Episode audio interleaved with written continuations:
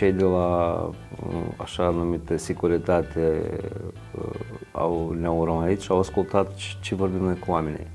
Și am impresia că lor nu prea le-a plăcut ei ascultau răspunsurile și s-au prins că oamenii nu zic ceea ce lor le trebuie. Ați ajuns să fiți răpiți, practic, reținuți de autoritățile nerecunoscute de la Tiraspol. Două ore și jumătate am stat în acele camere, ne-au dus în camere separate, n-am stat împreună și pe tot acest parcurs câțiva oameni au intrat, ne-au întrebat, ne-au interogat, au ieșit, cam aceleași întrebări. Am înconjurat clădirea și am coborât într-un subsol. Eu încă am glumit cu el, zic, unde mă duceți? Mă duceți în cameră de tortură? Pentru că Ucraina la fel a însemnat și înseamnă o experiență pentru noi. Uh, tânărul despre care voi ați relatat spunea că în război noi putere să te prefaci. Și pe dâns și a transformat războiul foarte mult și de-aia noi am zis că filmul nostru va fi despre transformarea ucrainienilor, despre cum ei se ridică din cenușă după ce Rusia încearcă să-i, să-i omoare la propriu.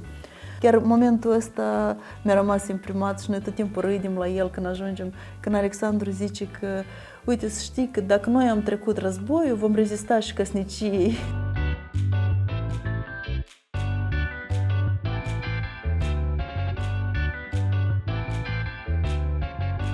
Bună ziua și bine v-am regăsit la podcast ZDC. Invitații acestei ediții sunt jurnaliștii Viorica Tătaru și Andrei Captarenco, jurnaliști specializați în realizarea unor materiale, mai ales din zone de conflict. Bine ați venit la Ziarul de Gardă și la podcast ZDC. Bine v-am găsit. Mulțumim. Bună ziua. Pentru cei care nu știu, sunteți cei care ați relatat foarte mult despre regiunea transnistreană și despre uh, Ucraina aflată în război. Aveți și un film documentar pe care l-ați prezentat. Uh, iar în această săptămână ați ajuns să fiți răpiți, practic, reținuți de autoritățile nerecunoscute de la Tiraspol atunci când filmați un așa numit protest organizat de autoritățile de acolo. Ne pare bine că ați revenit în siguranță la Chișinău. Cum a fost această experiență, dacă putem să începem cu asta? Înainte de toate, noi am auzit, am citit pe rețelele de socializare, să promova informații despre acest protest și ne-am gândit că ar fi bine să asistăm și noi, să vedem ce se întâmplă, să vorbim cu oamenii. Știam, știam că este o zonă unde sunt anumite restricții, de aia nu am luat camerele de filmat, nu am mers cu o echipă de filmare, mm, fără automobil, am mers cu microbuzul de rută, ca oricare cetățean care are dreptul să intre, să vadă ce se întâmplă la un protest organizat anume pentru ca oamenii să-și spună păsul, să-și spună nemulțumirile. Și am crezut că este normal. N-am făcut ceva interzis sau ceva care ar, ar provoca așa niște reacții. Protestul se desfășura la Tiraspol. Da, noi de fapt, noi de fapt trebuie să fim în Ucraina aceste zile, dar pentru că ne, ne întârzie acreditarea și am avut niște probleme cu automobilul, de asta și am fost cu un, un rutier până la Tiraspol. Am zis cu Viorica, hai, dacă toți suntem încă n-am plecat și se întâmplă așa un eveniment cum a fost anunțat, interesant, haideți să mergem să, mergem să vedem ce, ce va fi, ce, mm. ce gândesc acei oameni. Cât ați reușit să stați acolo până v-au uh, ochit uh, cei din... Uh, Noi n-am da. calculat minutele, dar Andrei s-a uitat după imagini. Așa. Da, pentru că fotografiile digitale au datele toate la ce oră și după aia am văzut că primul, primul cadru a fost făcut la 11.48 și scena când vine poliția către noi și cu ideea să ne documenteze, miliția, miliția. miliția, pardon, a fost la 57, adică după 9 minute de, să zicem, muncă, noi am reușit în aceste 9 minute să discutăm doar cu trei cetățeni uh, și cei de la uh, așa numită securitate uh, au, ne-au urmărit și au ascultat ce vorbim noi cu oamenii.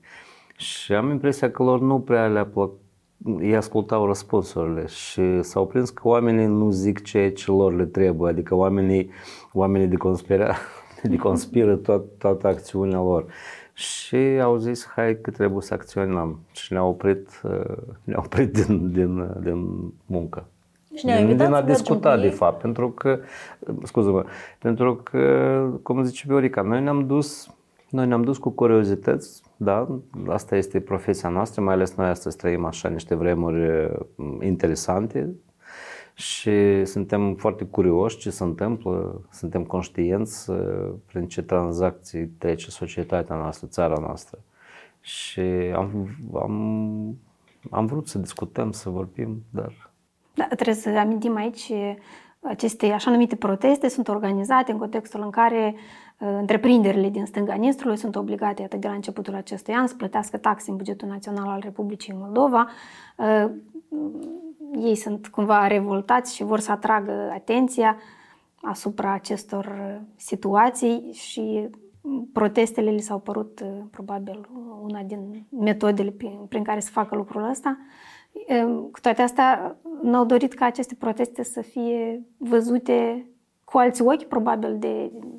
Cu alți ochi, cu ochi străini, cum ne-au zis că noi suntem presă străină și ne-ar trebui acreditare. Și am încercat să explicăm că este un protest public și dacă voi vreți să vă faceți auziți și dacă sunteți de bună credință, din potrivă, ar trebui să fiți ok cu presa care vine la voi, pentru că vă transmite mesajul pe care voi vreți să-l transmiteți, dacă aveți totuși un mesaj.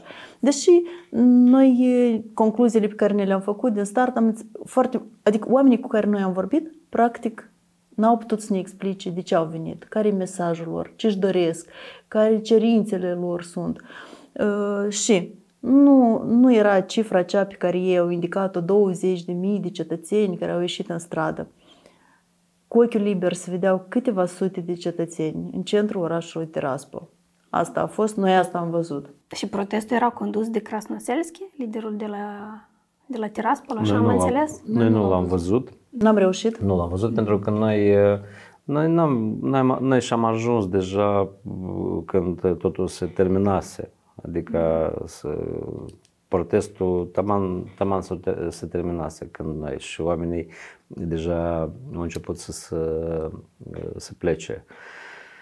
Și din discuțiile, adică și oamenii s-au relaxat și cumva era deja finalul protestului și am impresia că erau destul de sinceri cu noi atunci când vorbeau că, iarăși mă repet, cel mai mult i-a deranjat pe cei care ne filau pe noi, i-a deranjat răspunsurile oamenilor.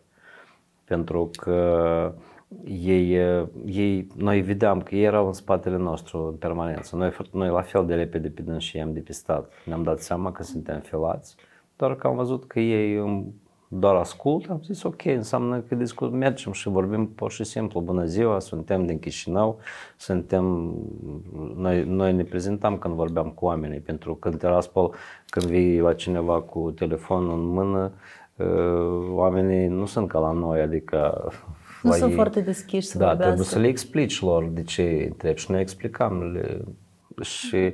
și ceea ce vă spuneau ei era faptul că da, nu pentru prea știu de ce au venit? Ei nu știau de ce au venit, ei nu știau ce scrie pe, nu știu, ce scrie pe pancartele lor, ei pur și simplu erau statiști care țineau și care zicea, eu mă duc acum să le duc, că trebuie să le dau, că mi le Da, și tot asta era pe cameră.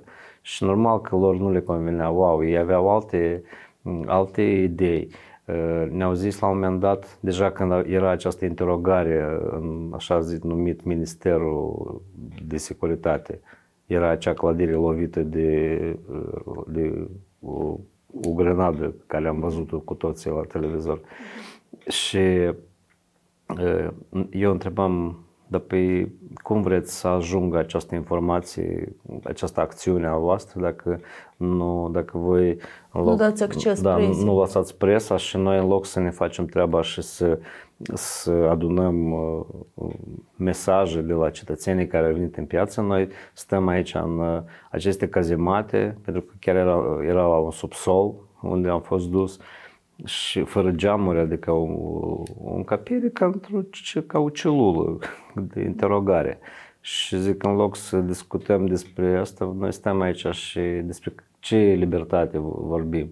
Nu că trebuie să aveți acreditare, și am întrebat, dar există vreo altă televiziune care, la care i-ați dat acces? Da, există și au numit uh, o televiziune de la Moscova și o televiziune din China. Au zis că noi am dat, noi avem ziariști străini acreditați și avem curiozitate de unde sunt o echipă de chinezi. chinezi. Televiziunea chineză este da, interesată era, de era protestele prezentă, de la era Tiraspol. prezentă acolo în Tiraspol. Zic, Da, e foarte interesant interesul uh, chinezilor și adică și pe noi, vecinii voștri, cum ziceți voi, către care este mesajul principal uh, la, cu care v-ați adunat. Dar cel mai important, că în momentul în care ne-au zis dacă avem acreditări, am spus, păi dacă dumneavoastră ne-ați da acreditări, cu siguranță am avea. Doar că dumneavoastră nu dați și înțelegeți că e un cerc închis. Doar îmi puneți întrebarea. Da, voi de- ați încercat vreodată da, să, să da. obțineți Noi am aceste încercat să acreditări? obținem acreditări în anumite cazuri în care chiar aveam nevoie să mergem, să filmăm uh, cu camera, să facem niște interviuri cu camera de filmat, dar în momentul în care noi am mers ca simpli cetățeni să vedem ce se întâmplă la un protest, n-am crezut de cuvință și apoi știam că nu se dau aceste Deci acreditări. ei refuză sau pur și simplu nu răspund? Refuză din diferite motive, că nu ne pot asigura securitatea, să zicem, iată, ăsta este un motiv. Sau că nu au... Nu, ăsta era motivul principal. Da. Și cum a fost acest interogatoriu? Cât a durat el și ce anume au vrut să afle de la voi? Două ore și jumătate am stat în acele camere, ne-au dus în camere separate, n-am stat împreună și pe tot acest parcurs câțiva oameni au intrat, ne-au întrebat, ne-au interogat, au ieșit, cam aceleași întrebări, doar că încercau să ne, să ne le pună în mod diferit, da? sau sub, în diferite forme, ca noi cumva să, poate să dăm greș sau poate să, să nu corespundă informațiile pe care le spune unul și celălalt. Noi însă am fost relaxați din prima minută, pentru că noi am înțeles că nu avem nimic de ascuns, nu am încălcat nimic și le-am spus și lor, noi nu ne simțim niște infractori, ne scuzați. Noi suntem ok, vreți să avem o discuție? Haideți să avem o discuție. Aveți întrebări? Noi vă răspundem la întrebări. Vreți să vedeți ce avem noi, lucrurile și toate astea? Poftim. Deci, ca să, să nu vă faceți concluzii pri- pripite, probabil voi aveți așteptări că noi am fi nu știu ce fel de... Aveați impresia că ei vă cunosc, că știu cine sunteți? Nu, e- era alt... uh, am- am pre- uh, uh, Ce mi-a atras atenția mea, câteva detalii inter- interesante despre care noi nu... uh, Metoda cum s-a făcut uh, acest, această interogare. În primul rând, de pe noi ne-au separat și pe Viorica au, uh, au dus-o într-o încapere uh, în apropiere, adică eu am văzut că unde ei au intrat, dar pe mine m-au dus, deci noi am urcat, am trecut, uh, am călădirea, am urcat la etajul 3, am traversat etajul 3, am coborât, uh, am coborât la etajul 1, am ieșit în exterior, am înconjurat clădirea și am coborât într-un subsol. Eu încă am glumit cu el, zic, unde mă duceți? Mă duceți în cameră de tortură? Ce aveți aici? Pentru că chiar am coborât așa, am coborât într-un subsol și râdeau. Și mi-am dat seama că noi suntem duși în, uh, în că puteau să vă discute cu noi în orice, în orice cameră care erau acolo, în orice cabinet, pentru că ei ne-au dus într-o încăpere care era pregătită, adică uh, se vede că, adică nu că s- erau microfoane, totul se înregistra, pentru că în aceste două ore și jumătate s-au folosit mai multe metode. Adică eu am stat și 20, vreo 20 de minute am stat și am discutat, mai, mai că nu era o, o, o discuție prietenească, fără nicio foaie pe masă, pur și simplu așa discuții relaxate despre, uh, despre limba română și limba moldovenească. Îmi povestea mie un tip care nu știa nici una, nici alta. Și eu când l-am întrebat, dar păi tu ai așa o, o meserie, tu faci ce, ce tu faci, tu, uh, tu nu, în primul rând nu este pro- profi ce, că tu nu, vor, nu înțelegi, nici nu înțelegi, pentru că el nici nu înțelegea.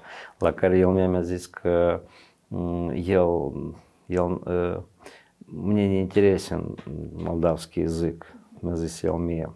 Nu le este Zic, interesant Da, să, și să atunci cunoască i-am limba zic, asta. uite, din această logică care o spui, și eu de fapt ar trebui să zic, să zic ție acum că nici mie nu mi este interesant să vorbesc cu tine în rusă și aș avea mai mare plăcere să vorbesc cu tine în română, la care el s pentru el a fost un șoc despre faptul că cum ne simțim, adică cum mă simt eu român sau moldovan. Și a fost un mare șoc când a aflat că eu mă simt român, nu un moldovan și când începeam să ex- și aveam discuții despre acest separatism deja moldov. Și omul, omul uh, înțelegeam că era tot înregistrat. Pe urmă au venit, alt, au venit, au început altă rundă. Au venit uh, doi tipi cu camera și a început un interviu în fața camerei la care încercau să, să-mi exprim părerea mea despre, uh, despre Transnistria, despre uh, așa numite forțe de pacific, pacifiști. Și eu m-am prins că mm, ei vor să scoată, ca să zic ceva, ce poate fi folosit pe urmă contra tot, tot în defavoarea mea. Pentru, Da, că, pentru că ei, ei au acolo niște ei au legi această care- lege, da, ei au această lege, că dacă au primit-o ca răspuns la legea despre separatism, lege- legea separatismului. în care Da. cumva adică e au interzis fost- să critici Adică toată au fost așa, noi guvernarea practic lor am și- avut un masterclass, am primit un masterclass cu Viorica, cu Viorica de, de a... A fost o experiență, am A fost văzut o cum experiență, arată da. de așa zisul manipulare și minister- interogare, Da, da? da, Masterclass. Am văzut cum arată așa zisul minister al securității din uh, așa zisa Transnistria. Am văzut cum arată un interogatoriu, cum se interoghează, cum sunt acei oameni. Pentru noi era interesantă experiența, că de fiecare dată am stat, am urmărit, am, uh, am zis că nu o să fim stresați, pentru că nu avem de ce să fim stresați. Scopul lor probabil era în primul rând să vă inducă frică. Da, și, și să fim intimidați, să ne simțim intimidați. Și probabil când au înțeles că nu funcționează asta și noi nu avem de ce să ne fie frică, atunci s-au gândit că, probabil abia atunci s-au gândit că nu știu ce să facă cu noi mai departe, pentru că au stat câteva clipe, au ezitat, după care ne-au zis că ați putea fi liberi dacă respectați o singură condiție. Și am zis, care ar fi acea condiție? Trebuie să ștergeți tot ce ați filmat. Și atunci eu am zâmbit și am zis, nu vă supărați, dar eu niciodată n-am șters materialele atunci când mi s-au cerut. La care domnul a fost foarte mm, simpatic, aș zice. S-a așezat lângă mine și a zis, știi, de fapt, mm, toate se întâmplă prima dată. Trebuie ați să fost nevoit accepti să le asta. ștergeți. Și am, am avut o clipă de ezitare în care m-am gândit că ce ar fi dacă nu aș șterge, ce ar urma. Nu am vrut să experimentez pentru că înțelegeam că va dura și nu are sens tot ceea ce facem noi acum, nu are niciun sens și până la urmă nu am acumulat materiale atât de prețioase încât să, să merite acest risc sau nu să știi cât va trebui să stăm acolo pentru, pentru aceste materiale. Sigur că mi-a părut cel mai rău. Aș fi vrut și aș fi dispusă să stau pentru oricare cadru pe care l-aș fi avut. Doar că în situația dată le-am explicat și lor, pentru că voi faceți în zadar asta. Noi nu am, nu am, nici nu am reușit să filmăm practic. Deci nu văd de ce a trebuit să facem tot, tot acest proces, să ridicăm în picioare atâta lume. De ce a trebuit asta? Eu, și din start am întrebat, voi chiar aveți nevoie de asta? Noi, noi pe bune nu avem nevoie. Noi doar am venit să vedem ce se întâmplă cu acest protest.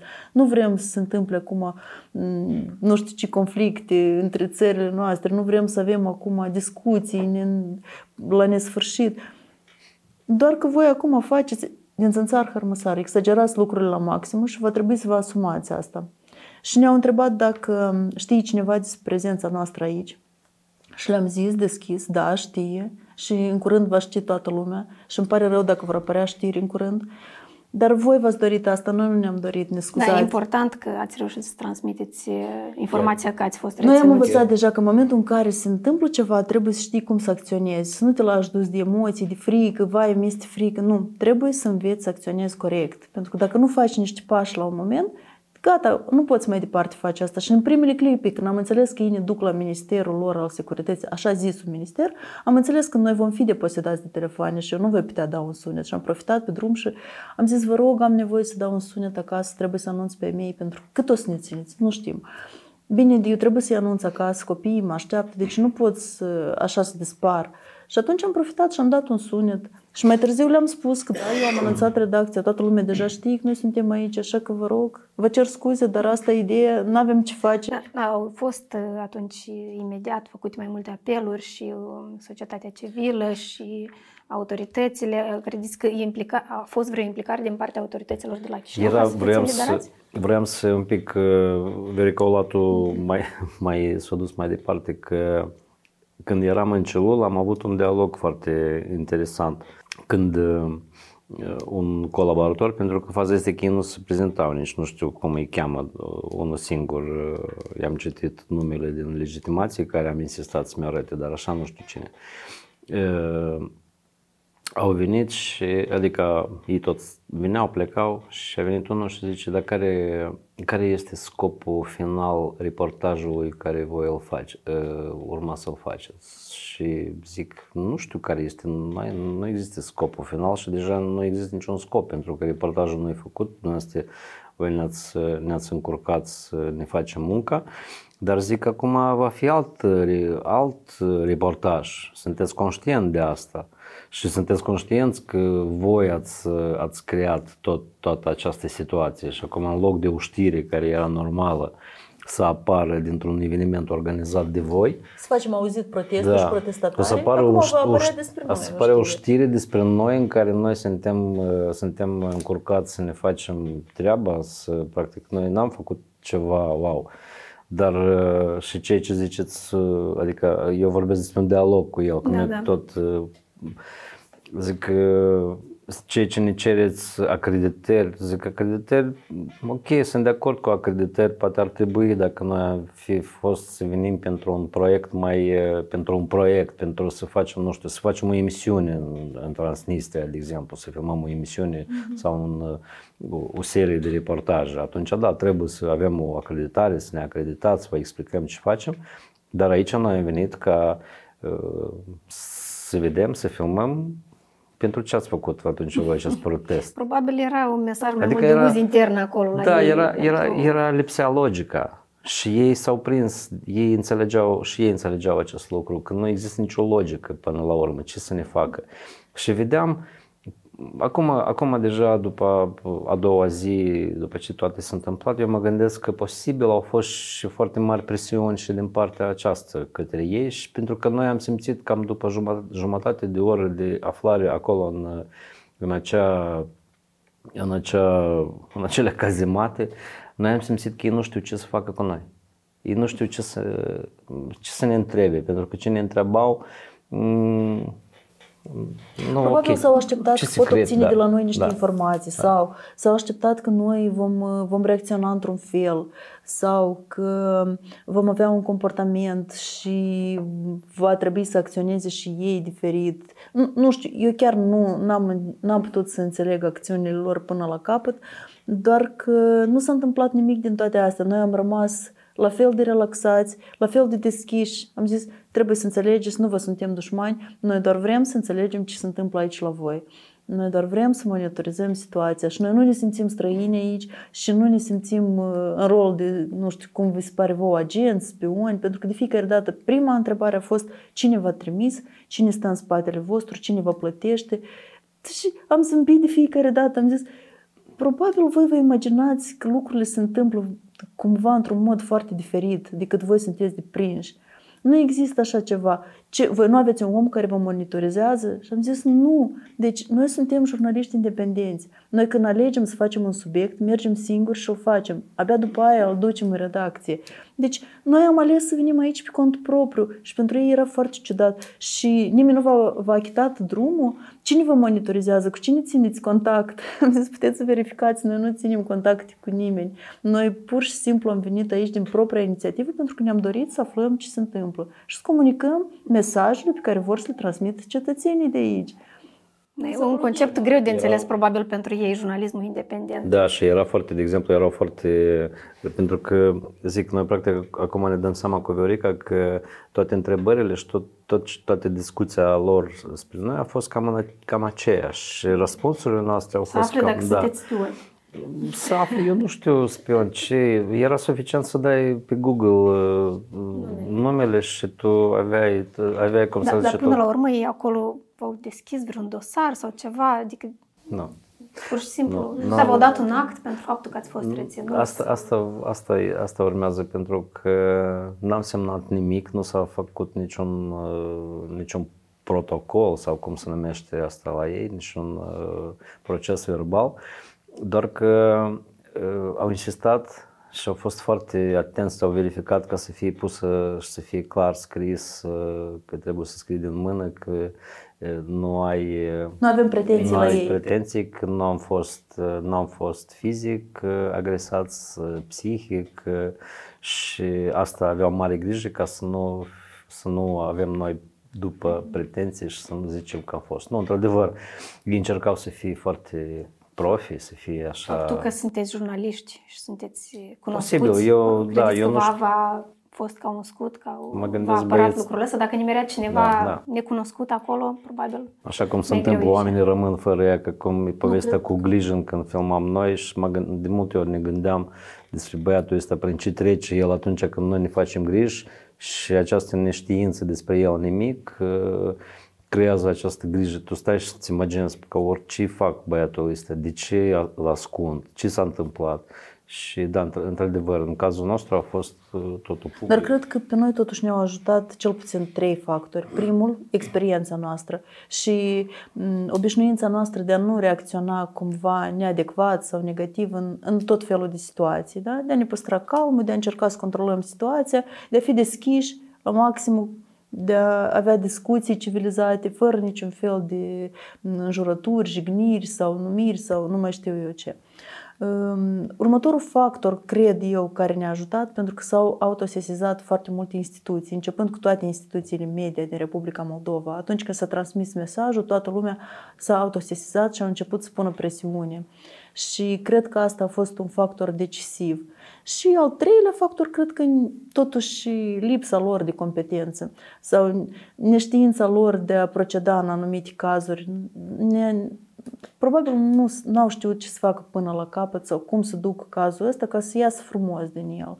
Și cred Chiar- că, cred Chiar, că asta. da, chiar cu, cu această ocazie aș mulțumi tot, la to- toate redacțiile, la toți care au reacționat și au făcut publică această știre, pentru că asta ne-a ajutat și în principiu uh, Și în primul rând redacția TV8 pentru că am reușit să sunăm în redacții, să transmitem mesajul către ei și după aia ei au transmis mesajul mai departe și s-a mulțumim. mobilizat tot, toți, da, da, da, Da, a fost, practic a fost toată o mobilizare. presa Da, noi miercuri atunci și noi când ne-am ați mirat fost pentru că noi când am, reținuți, ieșit, a preluat. când am ieșit de acolo am deschis telefoanele și am văzut că suntem bombardați cu mesaje, cu... Nici nu bănuiam Da, atunci când am ieșit, deci ei ne-au dus până la Vama, ne-au zis mai departe treceți Vama singuri, plecați, la revedere. Și am ieșit și cumva în momentul în care ieșisem din, din mașina lor, că ei ne-au dus cu automobilul lor, uh, ne gândeam cum o să ajungem până în oraș, ce facem mai departe. Doar că exact în următoarele două minute au apărut atâta lume acolo, că noi nu ne-am așteptat. Au apărut reprezentanții ai poliției, procuraturii și toate, Imediat tot ce felul de ați ieșit instituții. din Da, ne-au regiune. preluat deodată. Colegii noi, noștri noi au chiar, ajuns. colegii noștri au Da, am venit la văzut un TV8. reportaj Deci acum, cumva seara. A fost neașteptat, dar foarte plăcut și, și ne-am bucurat că am avut atâta susținere. Da, și autoritățile noastre au anunțat că au deschis dosar penal pentru răpire. Așa este calificat uh, ceea ce vi s-a întâmplat vouă acolo la Tiraspol. Um, Ați și făcut declarații la poliție, dar în contextul în care nu ați știut cu cine ați discutat, dacă ei nu s-au prezentat, uh, Acum nu știu, acum vor fi proceduri legale care, adică noi nu ne punem mari, mari speranțe, noi doar suntem realiști să înțelegem ce, dar orice încălcare trebuie documentată, ea trebuie fixată și asta a fost o, un, noi considerăm a fost o încălcare din partea lor.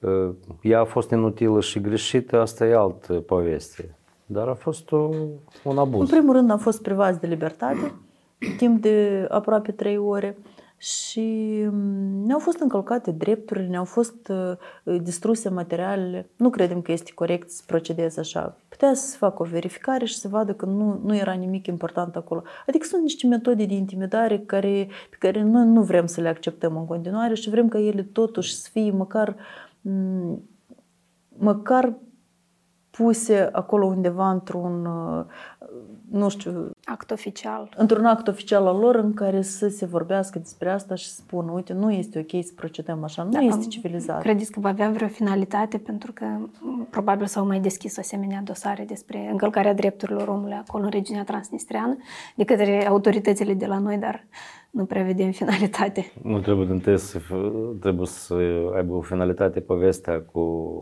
cu separatismul și după aia deja Povestea cu separatismul. Voi e, ați făcut e, mai multe reportaje despre oamenii de acolo. Um, Ce, ce impresii aveți atunci când mergeți și discutați cu ei? există aceste diferențe, există aceste, nu știu, supărări uh, între cele două maluri la nivel uman și Între uh, oameni al nu societății. există. Mm, Eu nu sunt de acord cu, cu Viorica când ea zice că între oameni nu există. Pentru că chiar în piață, Poți să nu fii de acord? chiar în piață Ok. ieri, chiar în piață ieri, uh, unii oameni de- din, cu care am discutat au fost anume acei oameni care, care în 92 au luat arma și au, uh, au omorât uh, au murit moldoveni pentru că nu înțeleg, nu, nu știu cum altfel să formulez, uh, lu- mai ales după proiectul Dincolo de Nistru. Și el uh, avea plin pieptul cu insigne și era tot așa, era în- într-un hockey și îmi zicea el mie că că noi, adică moldovenii, noi suntem ca țară, ca stat, noi suntem, vrem să-i, такому Ялнрусу Ворбя. Мы русские, нас не сломишь, мы вам еще покажем. Я в 92-м сражался за эту землю. Я кто-то ша, что-то ша, ерау, ерау шидишта, мулц. Acolo. Și simțea... de nu sunt. Eu înțeleg ce vreau să zică Viorica, dar sunt foarte mulți de ăștia. Istorii pe care vi le amintiți acum din proiectul Dincolo de Nistru. Dincolo de Nistru, da, da, ați, uh, poate ați putea împărtăși uh, acum.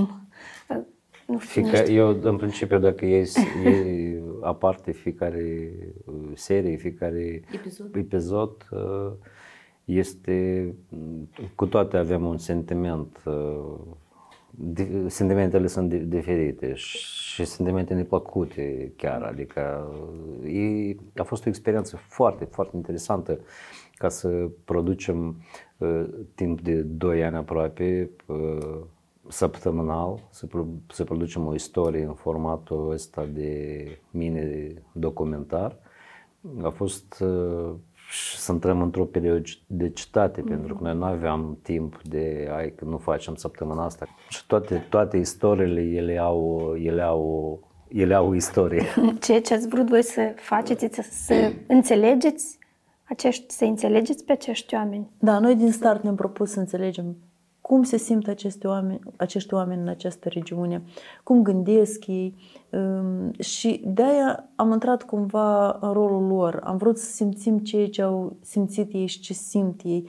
Uh, Faptul că ei trec în fiecare zi pe lângă posturi cu oameni înarmați este o, o intimidare și pe ei deranjează asta și tot timpul încearcă să ne povestească, iată, încercau atunci când noi făceam filmările, ei începeau cu asta, că ne deranjează foarte tare aceste posturi, acești oameni înarmați pe lângă care noi trebuie să trecem zilnic și trecem cu copiii și nu este foarte uh, prietenos din partea lor să fie prezenți aici, să stea la intrarea și la ieșirea din sat, nu ne simțim în siguranță alături de ei. Chiar dacă, presiune continuă, chiar dacă practic, erau acolo. sate sub jurisdicția Moldovei, dar la marginea satului era instalat uh, post de pacificatori, așa ziși pacificatori înarmați.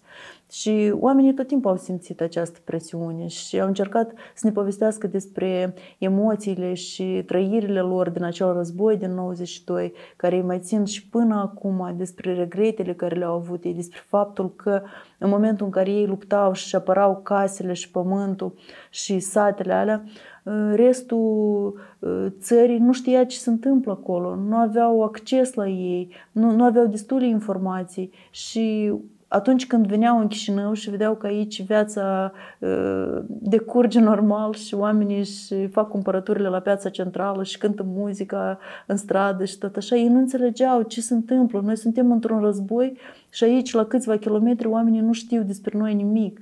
Cum, cum se poate asta? Și a rămas, cred că durerea asta a rămas în ei până acum, că ei spuneau că dacă noi aici, o mână de oameni, nu ne ridicam, noi pierdeam toate satele de aici. Dar totuși, numai datorită lor, trebuie să înțelegem asta, că poate n-au câștigat mult, dar datorită acestor oameni din localitățile, din regiunea transnistreană care s-au ridicat, au apărat, au rămas acele sate sub jurisdicția Moldovei. Și ei se simt în continuare în pericol. Iată, deja de 32 de ani ei se simt în pericol. Și ne-au povestit istorii, fiecare are istoria lui, fiecare are drama lui, trăirile lui, sentimentele lui, dorința de a scăpa odată și odată de regimul ăsta, de presiunea asta și de armata rusă care stă acolo la câțiva pași de ei.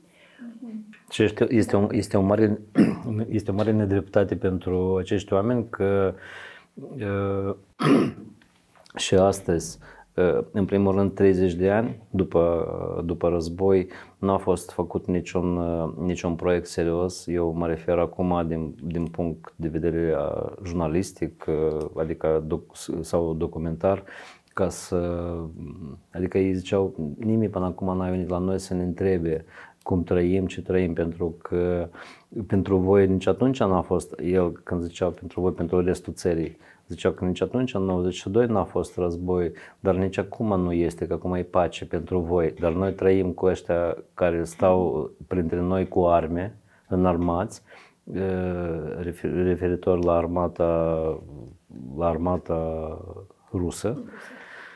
Și noi vedem zilnic, adică pentru la noi războiul nu s-a, nu s-a finalizat. Că nu, că nu ne împușcă, asta e altceva, dar uitați. Ei nu se simt liberi, că da. se simt îngrădiți, că se simt cumva... Opri, pot pot fi opriți în orice, da.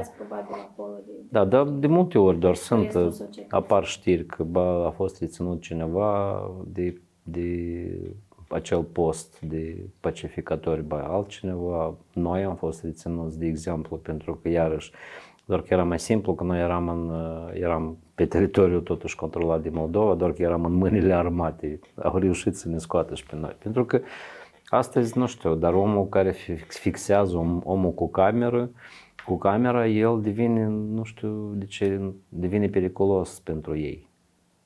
Dacă asta e noi atunci când Transparența filmat... întotdeauna e periculoasă pentru regimurile autoritare. Asta este...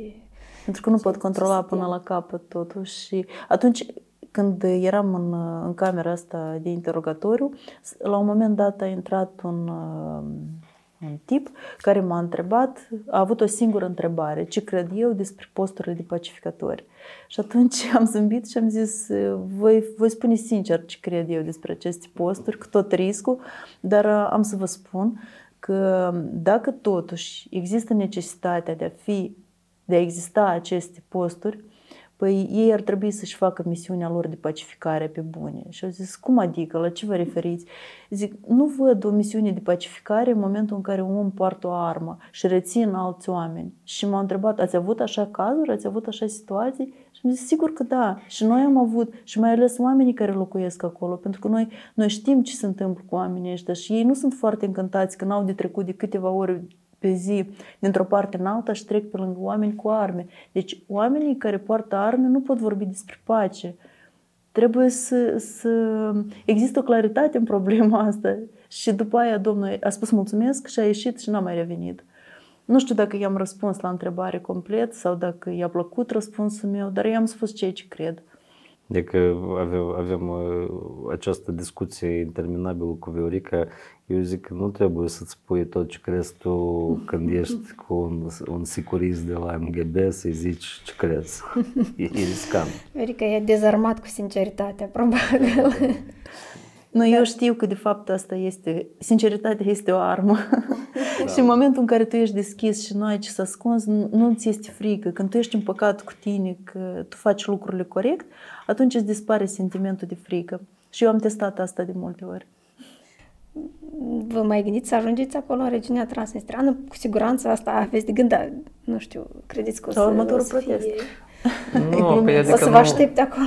Nu, nu e, adică să ajungem. Normal că cândva o să ajungem și în Tiraspol o să ajungem. Ideea este că nu este ok, uite, vezi, chiar cum ne-ai întrebat, uh-huh. îți dai seama că noi avem, avem, mm, avem așa un sentiment că parcă mergem undeva, doar este Tiraspol, este orașul nostru, este țara noastră cândva, deci nu trebuie, dar cum punem noi problema, dacă o să mergem că e periculos.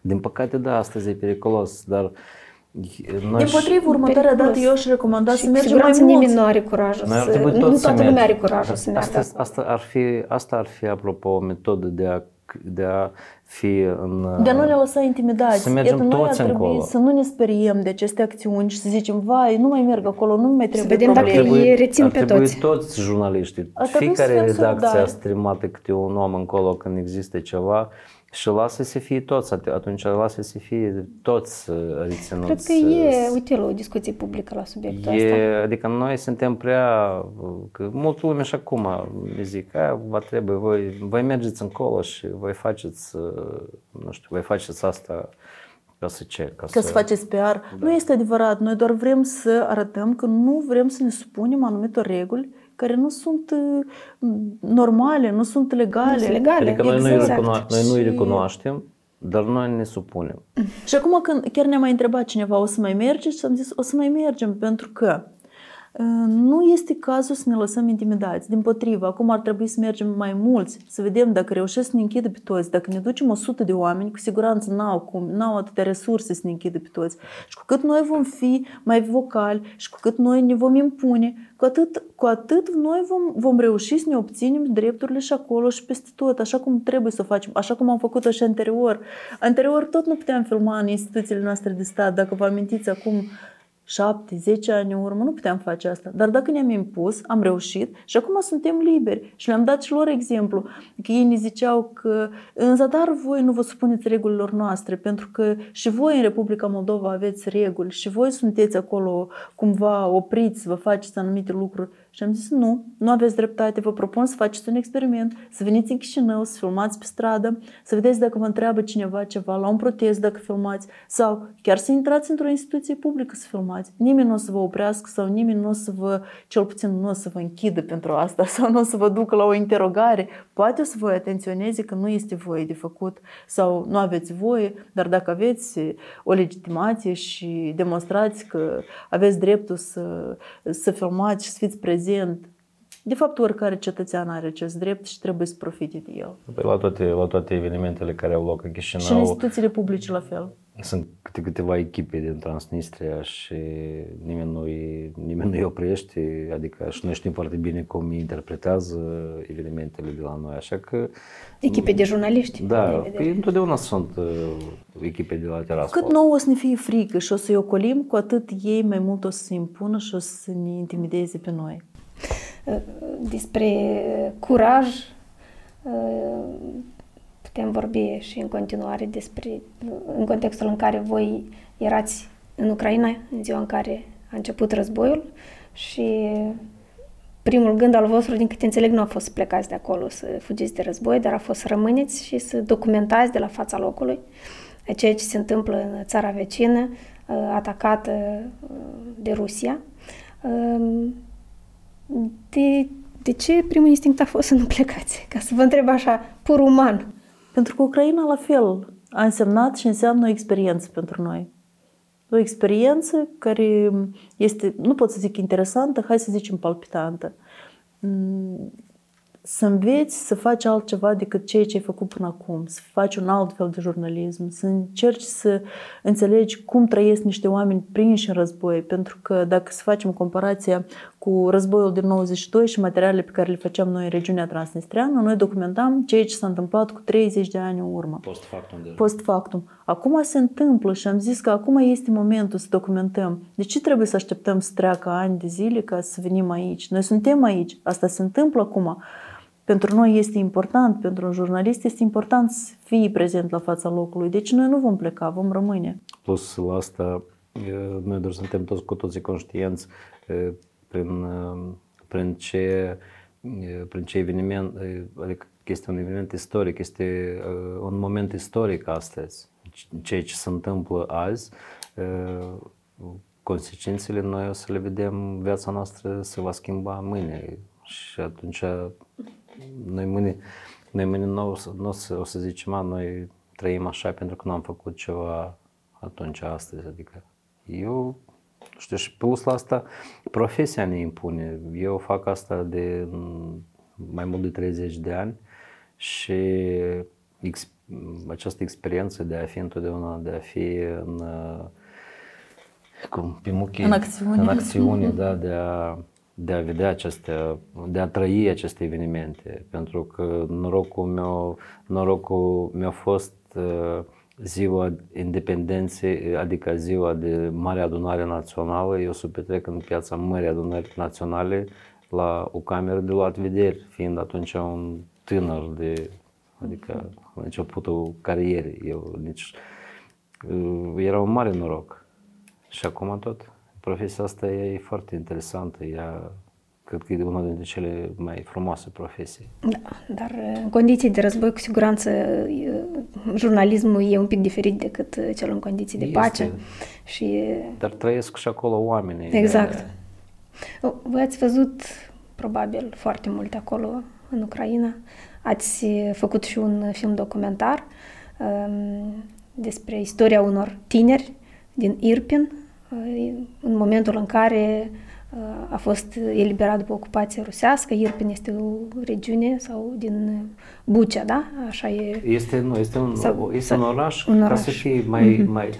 Pentru cei care nu au fost și nu cunosc, este un fel de ca cum este Iloveniu sau uh, Durleștiu, sunt uh, orașele în apropierea imediată Cum ar fi a raionul Chiiv- Bucea. Chiivul, da. Și Bucea este un oraș, Irpin, Bucea sunt orașe la 15 km de Kiev, de Ne amintim cu toții imaginile acelea cu tremurătoare filmate uh, despre cu oameni care erau găsite, găsiți în stradă, decedați după ce au plecat rușii de acolo. Uh, Voi ați ales o istorie foarte senină și înduioșătoare uh, despre acești doi tineri. Pentru că nici n-a fost scopul nostru să, să scoatem în față sau să impresionăm cu imagini, cu ruine, cu cadavre, cu, cu tot felul de lucruri groaznice. Noi eh, am vrut să arătăm și am vrut să înțeleagă și cei care vor vedea filmul cum gândesc ucrainenii sau cum gândesc oamenii prinși în război. Pentru noi era important uh, să, ca ceilalți să vadă și să înțeleagă anume acest aspect ce cred ei despre ce ce li se întâmplă lor. Nu atât imagini cu bombardamente sau cu ruine sau cu cadavre, ceea ce putem vedea în fiecare zi și la televizor și pe rețele de socializare și acum avem posibilitatea să vedem războiul și în direct.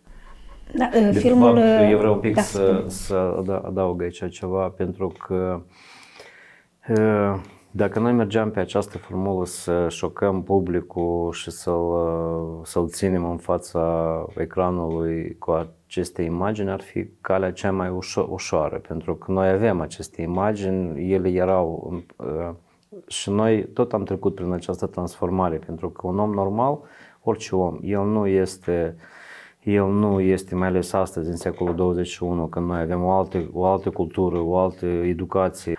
Tu treci printr-o transformare. Tu, tu treci printr prin acest șoc. Uh, Fiecare om îl trece foarte individual și îl trece cum, cum știe, cum poate. Cineva cedează, cineva, adică cineva rezistă, cineva să... Dar faza este, noi foarte, foarte repede am înțeles că nu asta sunt cele mai puternice eh, impresii sau cele mai puternice sentimente într-o societate, într-o lume în, în război. Pentru că cele mai puternice uh, sentimente sunt uh, anume oamenii, cei vii rămași, cei care, uh, care au supraviețuit și care trebuie să trăiască și care îți, îți povestesc și care noi noi eram acolo cu ei, dar noi înțelegeam că noi în orice clipă putem să urcăm în mașină și să plecăm. Dar ei erau acolo, era viața lor, era, uh, totul era a lor și noi când zicem, da, păi de ce nu vă evacuați? Sunt situații când nu poți să te evacuezi. Ai părinți, ai familii care, de care nu poți să te separi, cineva nu poate să iasă. Sunt diferite situații și tu nu poți și atunci tu trăiești în, această, în, acest, uh, în acest coșmar. Și e că pentru noi a fost cel mai interesant, uh, cel mai interesant să studiem omul. Și așa și a fost și filmul, pentru că noi când ne-am gândit am zis, wow, nu, trebuie să facem despre oameni, pentru că de unde noi știm cum să aflăm noi ce gândește omul ăsta simplu, omul ca noi, ca Voi mine. ați stat acolo cu ei, ați... Noi am făcut un calcul pe ștampilele din pașaport, noi am petrecut uh, la după acel calcul noi am mai avut deja vreo patru deplasări, dar atunci erau uh, uh, cam 115 zile petrecute, adică în, în, tot, în total în război. pentru acest film, film făcut. Noi cam atât am petrecut acolo. Bine, noi paralel am mai filmat și altceva și am fost și în alte localități, doar că am ales să le luăm pe rând. Nu putem să arătăm totul într-un, într-un singur episod. Deci Știi trebuie că să ne axăm. Dacă plecam la Harkov, noi treceam prin Kiev, stăteam două, trei zile cu ei, uh, filmam, adică și după aia plecam mai departe. Făceam așa. Trebuie să menționăm, filmul se numește Drumul războiului. El poate fi văzut uh, și uh, pe YouTube deja. Încă câteva săptămâni, nu pentru că acum este, suntem într-o, suntem într-o Caravană. caravana a filmului organizat uh, de Iubesc și și da, noi Da, am văzut mai eu multe să-i- anunțuri despre Da, și noi filmul mer- vostru și alte filme care, cu care se merge prin mai Și multe pe această localități. perioadă ne-au rugat să fie, să fie închis, uh, să- Mhm. adică după asta, da, va fi iarăși, va fi pe Da. YouTube. um, Câteva dintre cele spuse de personajele voastre uh, impresionează foarte mult prin uh, faptul că sunt cuvinte simple, dar foarte, foarte adevărate. Uh, Tânărul despre care voi ați relatat spunea că în război nu ai putere să te prefaci, deci nu mai are niciun rost să, să te prefaci, ești adevărat, ești așa cum ești tu. Da, da, da, da. Și războiul nu anulează nimic, dar intensifică totul.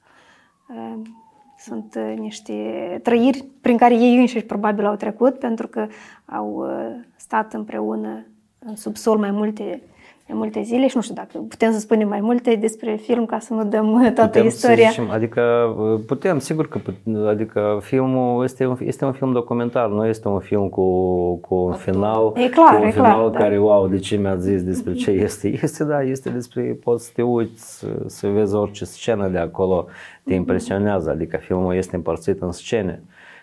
Scena cu mama, cu mama care își plânge fiul, eu și acum îmi amintesc de fiecare dată și deja am văzut acest film, am văzut de multe ori, dar când ajung la această scenă și astăzi îmi, îmi, îmi taie respirația. În pentru- acel cimitir da, nou. pentru că, pentru că în, zeci în de principiu ve- morminte. vezi cadrul acela din dronă când este făcut și tu vezi că uh, partea cu morminte noi, adică cimitirul nou, că se vede după iarbă, se vede că e o parte nouă, ea este, este imensă și ea, se vede că ea este făcută acum, adică au făcut-o cu toți acești oameni, au murit și au fost îngropați acum câteva proaspăt. Și mai multe, sau scena, de exemplu, cu uh, acea doamnă care povestește cum a văzut ea soldatul rus omorât uh, și acel om care po- ne, ne arată casa lui și zicea că eu am intrat, casa era ok, am intrat în subsol și după 40 de minute au rămas numai, au, au rămas numai caramid uh, și soldatul rus. Și el nu vorbea cu ură despre acel soldat, el vorbea cu... Asta pe noi tot ne- ne-a impresionat, adică noi pe urmă ne uitam, atunci analizam, zic, cum e că uite, Ei sunt nedumeriți. de unde noi să știm cum, scuze-mă, Erica, cum își omul, cum omul se comportă într-o situație. Și e că acest om, acest uh, Volodimir, cum zicea el, el nu ne-a arătat. El ne-a arătat casa lui distrusă și ne-a arătat că aici era băiatul. El nu a zis, uh, nu a zis cu Dușmanul ură, sau- dușmanul. Nu, el a zis un băiat tânăr. Zice, aici și-au putrezit și de ce l-au omorât, de ce mi-au distrus casa, cine l-au trimis încoace, nici nu l-au luat, zice, acasă îl așteaptă mama. Adică el n-a vorbit, el a vorbit cu... Asta am simțit, noi asta încercam Multă să umanitate, aducem. de Ei, fapt. da, ei vorbeau cu umanii, nu sunt cum încearcă propaganda să, să zică că, wow, nu, ei, ei, anume că ei sunt umani, ei sunt uh, Da, noi frum, frumoși în această poveste urâtă. Anume, în aceste momente noi am văzut cât de uniți s-au făcut ei și cât de tare i-a unit această durere și această uh, urgie care s-a bătut peste ei. Și din păcate așa, sunt, așa este firea umană, cred că. Doar atunci începi să fii mai, mai înțeleaptă când treci prin momente grele. Și pe dâns și i-a transformat războiul foarte mult și de-aia noi am zis că filmul nostru va fi despre transformarea ucrainienilor, despre cum ei se ridică din cenușă după ce Rusia încearcă să-i, să-i omoare la propriu. Dar um, din film noi chiar am reținut multe, multe cuvinte și multe fraze pe care le spuneau uh, uh, personajele din film ne-au rămas cumva... Eu, mie tot timpul îmi sună în cap doar fraza pe care o spunea um, Alexandru da? Vă transmitem salutări de la banderoviști, naziști și alte personaje imaginare care le aveți voi, da? Exact. Cumva era și ironic. facem asta în limba rusă. Da, exact.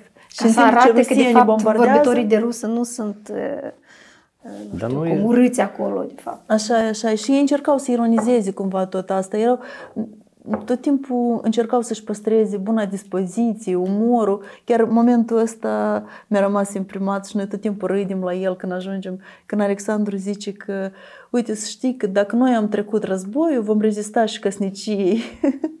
și asta a fost un moment uh, care ne s-a întipărit și când ajungem, tot timpul râdim la momentul Dar ăsta. Dar în principiu, în principiu, povestea lor a fost ca o metaforă. Eu sper că Mm, nu știu dacă este corect acum, știi, să tot, tot, tot eu să descifrez filmul, dar a fost o, dar de fapt a fost o metaforă, pentru că Sasha rus din Crimea și Marina ucraineancă din Poltava uh, sunt un tandem fericit, sunt un cuplu, o familie, ca și Ucraina asta nouă, reînnoită ei toți sunt diferiți, și ruși, și, și români, și moldoveni, și găgăuzi, și bulgari care i-am întâlnit noi și am căutat și am găsit și am discutat cu ei și toți ne-au zis, noi suntem ucraineni, da, eu sunt bulgar, da, eu sunt moldovean, eu sunt român, din Ucraina, dar eu sunt ucrainean în primul rând astăzi. Foarte frumos ne-au spus militarii dintr-un comandament în care erau mai mulți, mai multe naționalități acolo adunate. Erau găgăuzi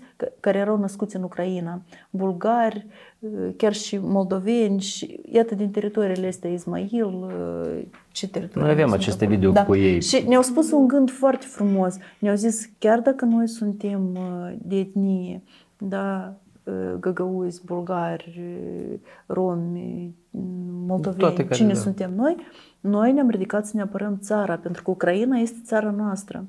Da, războiul acesta a arătat în mod clar și tuturor în întregii lumi cum un popor se poate consolida în fața unui mare pericol și indiferent, cum spuneați voi, de etnii, de religii, de oricare alte divergențe între oameni. Dar Vreau să vă întreb voi cum faceți sau cum ați reușit să faceți față unui asemenea uh, stres, pentru că e un stres în primul rând, e, o, uh, e traumatizant să vezi oameni morți. Uh, cum, care e procesul vostru de, de, nu știu, vă împăcați cu ideea, încercați să înțelegeți pur și simplu situația? E destul de greu, eu nu știu cum, fiecare, iarăși, și eu și Viorica, noi noi suntem, noi, sunt, noi suntem foarte asemăna, asemănați, da? Asemănători. Asemănători, dar suntem și foarte diferiți. Adică veri că unele lucruri trece mult mai ușor, adică să zicem mai că nu mai ușor, cu o altă curiozitate. Eu, adică războiul ăsta, situațiile, scenele care noi, prin care noi am trecut, noi ne-au arătat că unele chestii uneori tu nu poți, nu poți să le faci. Eu cu toată experiența mea și cu toată macismul meu profesional, când am ajuns într-o când am ajuns într-o locație după, într-o scenă de după lupte și după ce am văzut ceea ce am văzut eu, eu care mă consider un operator pentru că eu imagine întotdeauna am fost pasionat și o fac prof, profesional, eu nu am făcut față. Uh, adică e, e complicat, așa că nu știu cum am trecut, poate nici nu am trecut, poate noi încă nici nu ne dăm seama uh, despre aceste consecințe. Știți că noi tot avem emoții, să nu credeți că nu avem emoții, că nu avem momente în care ne este frică, în care ne sperie anumite lucruri. Cred că și aici experiența ne ajută. Că am văzut, am reușit pe parcursul activității, pe parcursul anilor, totuși am asistat la mai multe momente, am văzut de toate și ne-am deprins cumva ochiul să vedem tot felul de momente și să nu reacționăm neadecvat la ele sau nepotrivit sau să învățăm să ne controlăm emoțiile. Deși nu reușești de fiecare dată. Mărturiseam că în momentul când filmam scena din Bucea, când se scoteau cadavre din groapa comună, cu o mână țineam camera, cu altă mână îmi ștergeam lacrimile, dar nu puteam să mă opresc să fac asta. Înțelegeam că este un moment unic și trebuie acum să-mi fac munca. Nu pot să-mi permit să mă așez să plâng. sau să am uh, tot felul de sentimente. Deci acum este un moment în care eu trebuie să fac ceva. Și foarte multe momente din astea am avut. Da, cred că și acum mi se umplu ochii de lacrimi, dar uh, au existat multe, multe momente din astea și există în continuare de câte ori mergem. Sigur că îți pare rău de tot ce vezi, îți pare rău de oamenii care suferă, vrei să-i ajuți, pe noi cred că ne ajută faptul că avem ceva de făcut și asta ne mobilizează. Și dacă se întâmplă ceva, te gândești că trebuie să faci un cadru, trebuie să filmezi acel moment, ca după aia să poți vorbi despre el. Și asta te ține cumva așa într-o... O luptă internă cumva între jurnalistul din tine și omul din tine și care să, are Și să ai emoții. un răspuns chiar pentru tine, pentru ce tu faci asta, de ce tu ai aceste curiozități. pentru că foarte multă lume exact Asta nu înțelege. Oamenii asta nu înțeleg, mai ales când află că noi încă nu avem profit din chestia asta, că noi încă cheltuim banii noștri pe, ca să facem, că noi îmblăm că, și căutăm cine să ne ajute ca să putem, ca să putem merge în continuare și documenta, documenta tot ce se întâmplă. Lumea nu înțelege, nu înțelege care e motivul, dar Motivul, nu știu, motivul este să învățăm în primul rând ceva, să înțelegem ceva, pentru că e una să-ți faci impresiile de la, de la televizor și alta este să, să auzi asta de la cineva care a fost și s-a interesat pentru tine anume.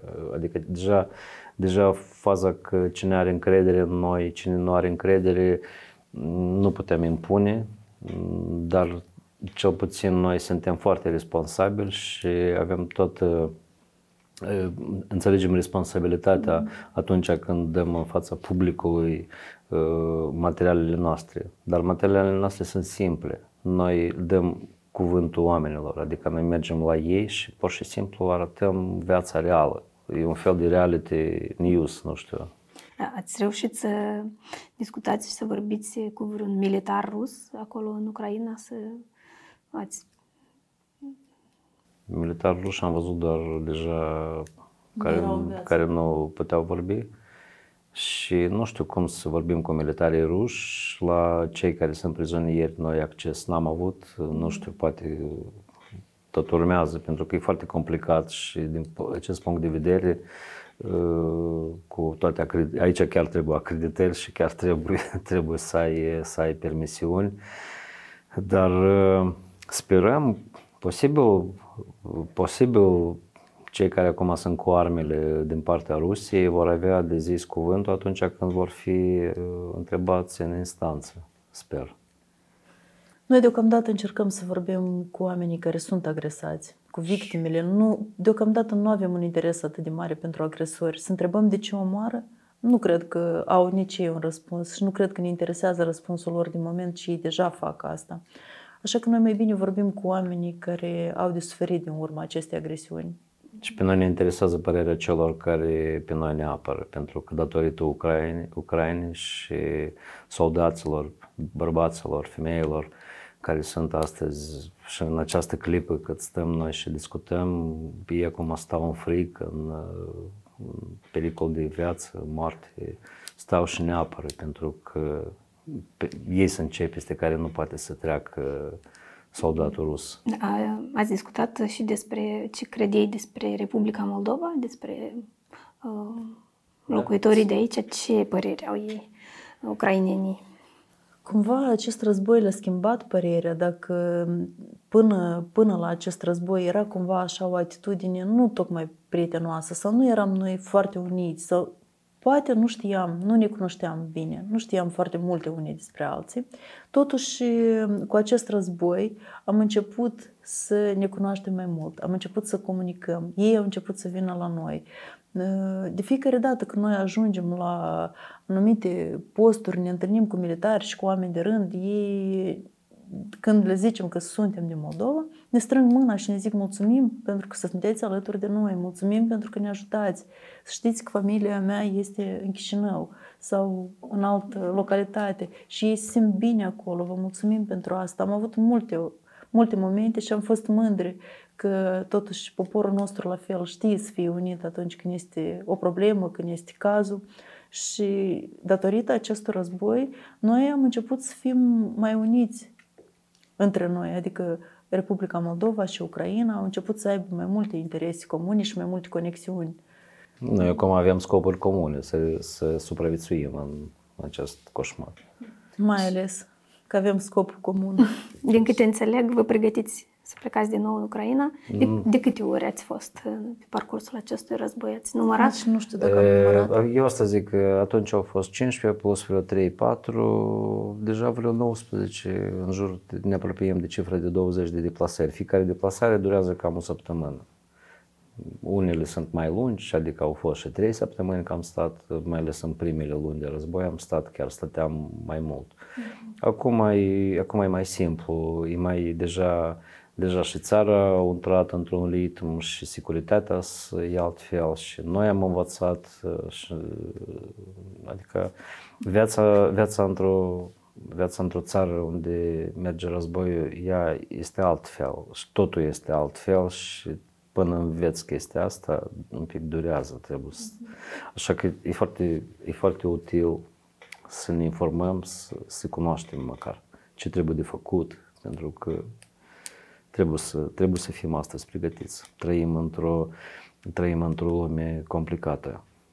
Măcar să, Credeți că pericolul măcar, e încă acolo, eu nu știu, asupra Republicii Moldova? Per, da, haideți, el este, el există. Până nu, până nu s-a, s-a pus arma în toc, noi suntem în pericol. Și nu trebuie să ne ascundem și să ne să zicem că nu, gata, tot e ok, ucrainenii țin acolo și Nu, atâta timp cât războiul nu s-a încheiat, sigur că noi suntem în pericol și noi am fost în pericol din primele zile. Și noi suntem într-un război, chiar dacă nu, nu cad rachete aici la noi, oricum suntem într-o luptă continuă cu propaganda și cu războiul informațional, cu, cu tot ce se întâmplă în jurul nostru, doar că acum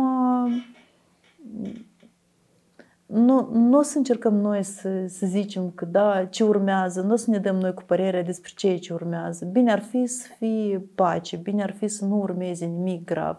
Totuși înțelegem că există niște probleme care trebuie să fie rezolvate și altfel nu are cum să se întâmple ceva. Așteptăm să vedem ce urmează. Eu vă mulțumesc tare mult pentru această discuție, pentru că v-ați făcut timp și ați venit să, să povestim despre activitatea voastră. Dacă, dacă aveți vreun mesaj pentru, pentru cei care vă privesc, pentru uh, cei din Ucraina, poate, cum? Mesajul nostru care ar putea să fie? Nu știu, noi noi, în principiu, atunci când facem materialele, le facem în, uh, avem o colaborare cu TV8 și noi transmitem lor uh, atunci când avem ceva interesant, le dăm materiale, dar pe lângă asta noi avem rețelele noastre de socializare, pagina noastră de YouTube, care uh, în care noi tot postăm istorii scurte care nu intră în... Avem foarte multe și păcat ca să se piardă. Tot trebuie măcar să ajungă la un spectator. Omul trebuie să vadă ce se întâmplă, să audă acele voci care, care de, de disperare, de încurajare, pentru că ucrainenii sunt foarte curajoși, sunt. Asta am văzut. Și atunci, nu știu, mesajul poate ar fi către public să fie mai activ, adică pentru că astăzi, astăzi să urmărească aceste să urmărească să, da, să se aboneze, pentru că astăzi jurnalismul altfel funcționează. Noi astăzi nu ne uităm, nu, deja nu ne uităm doar la canale de televiziune, ziarele deja devin un lux, deja de, de, devin o chestie. De-aia pe noi pe toți ne ajută și social media, adică vrem ca publicul să fie mai activ, asta ar fi fost o dorință. Cumva asta ar fi îndemnul nostru. Haideți să învățăm să ne informăm corect, să alegem sursele de informație, să alegem mai mult, din mai multe surse informația, să nu ne lăsăm duși și manipulați de propaganda care încearcă cumva să ne uh, canalizeze să gândurile. Da, să, să, ne, să ne învețe să manipuleze. Să ne învețe să gândim. da, da, exact. Da, mulțumesc tare mult și să vă întoarceți cu bine din toate deplasările. Noi vă mulțumim. Mulțumim pentru invitație, mulțumim că vă interesează tot ceea ce se întâmplă, că sunteți tot timpul primii care informați oamenii și eu aș îndemna toți cetățenii să învețe, să aleagă informațiile, să se informeze din mai multe surse, să cântărească informația, să-și facă o concluzie, numai să nu se lase manipulați de această propagandă care încearcă să ne ducă pe o cale greșită. Și mulțumim Ucrainei că rezistă și să apreciem pacea pe care o avem.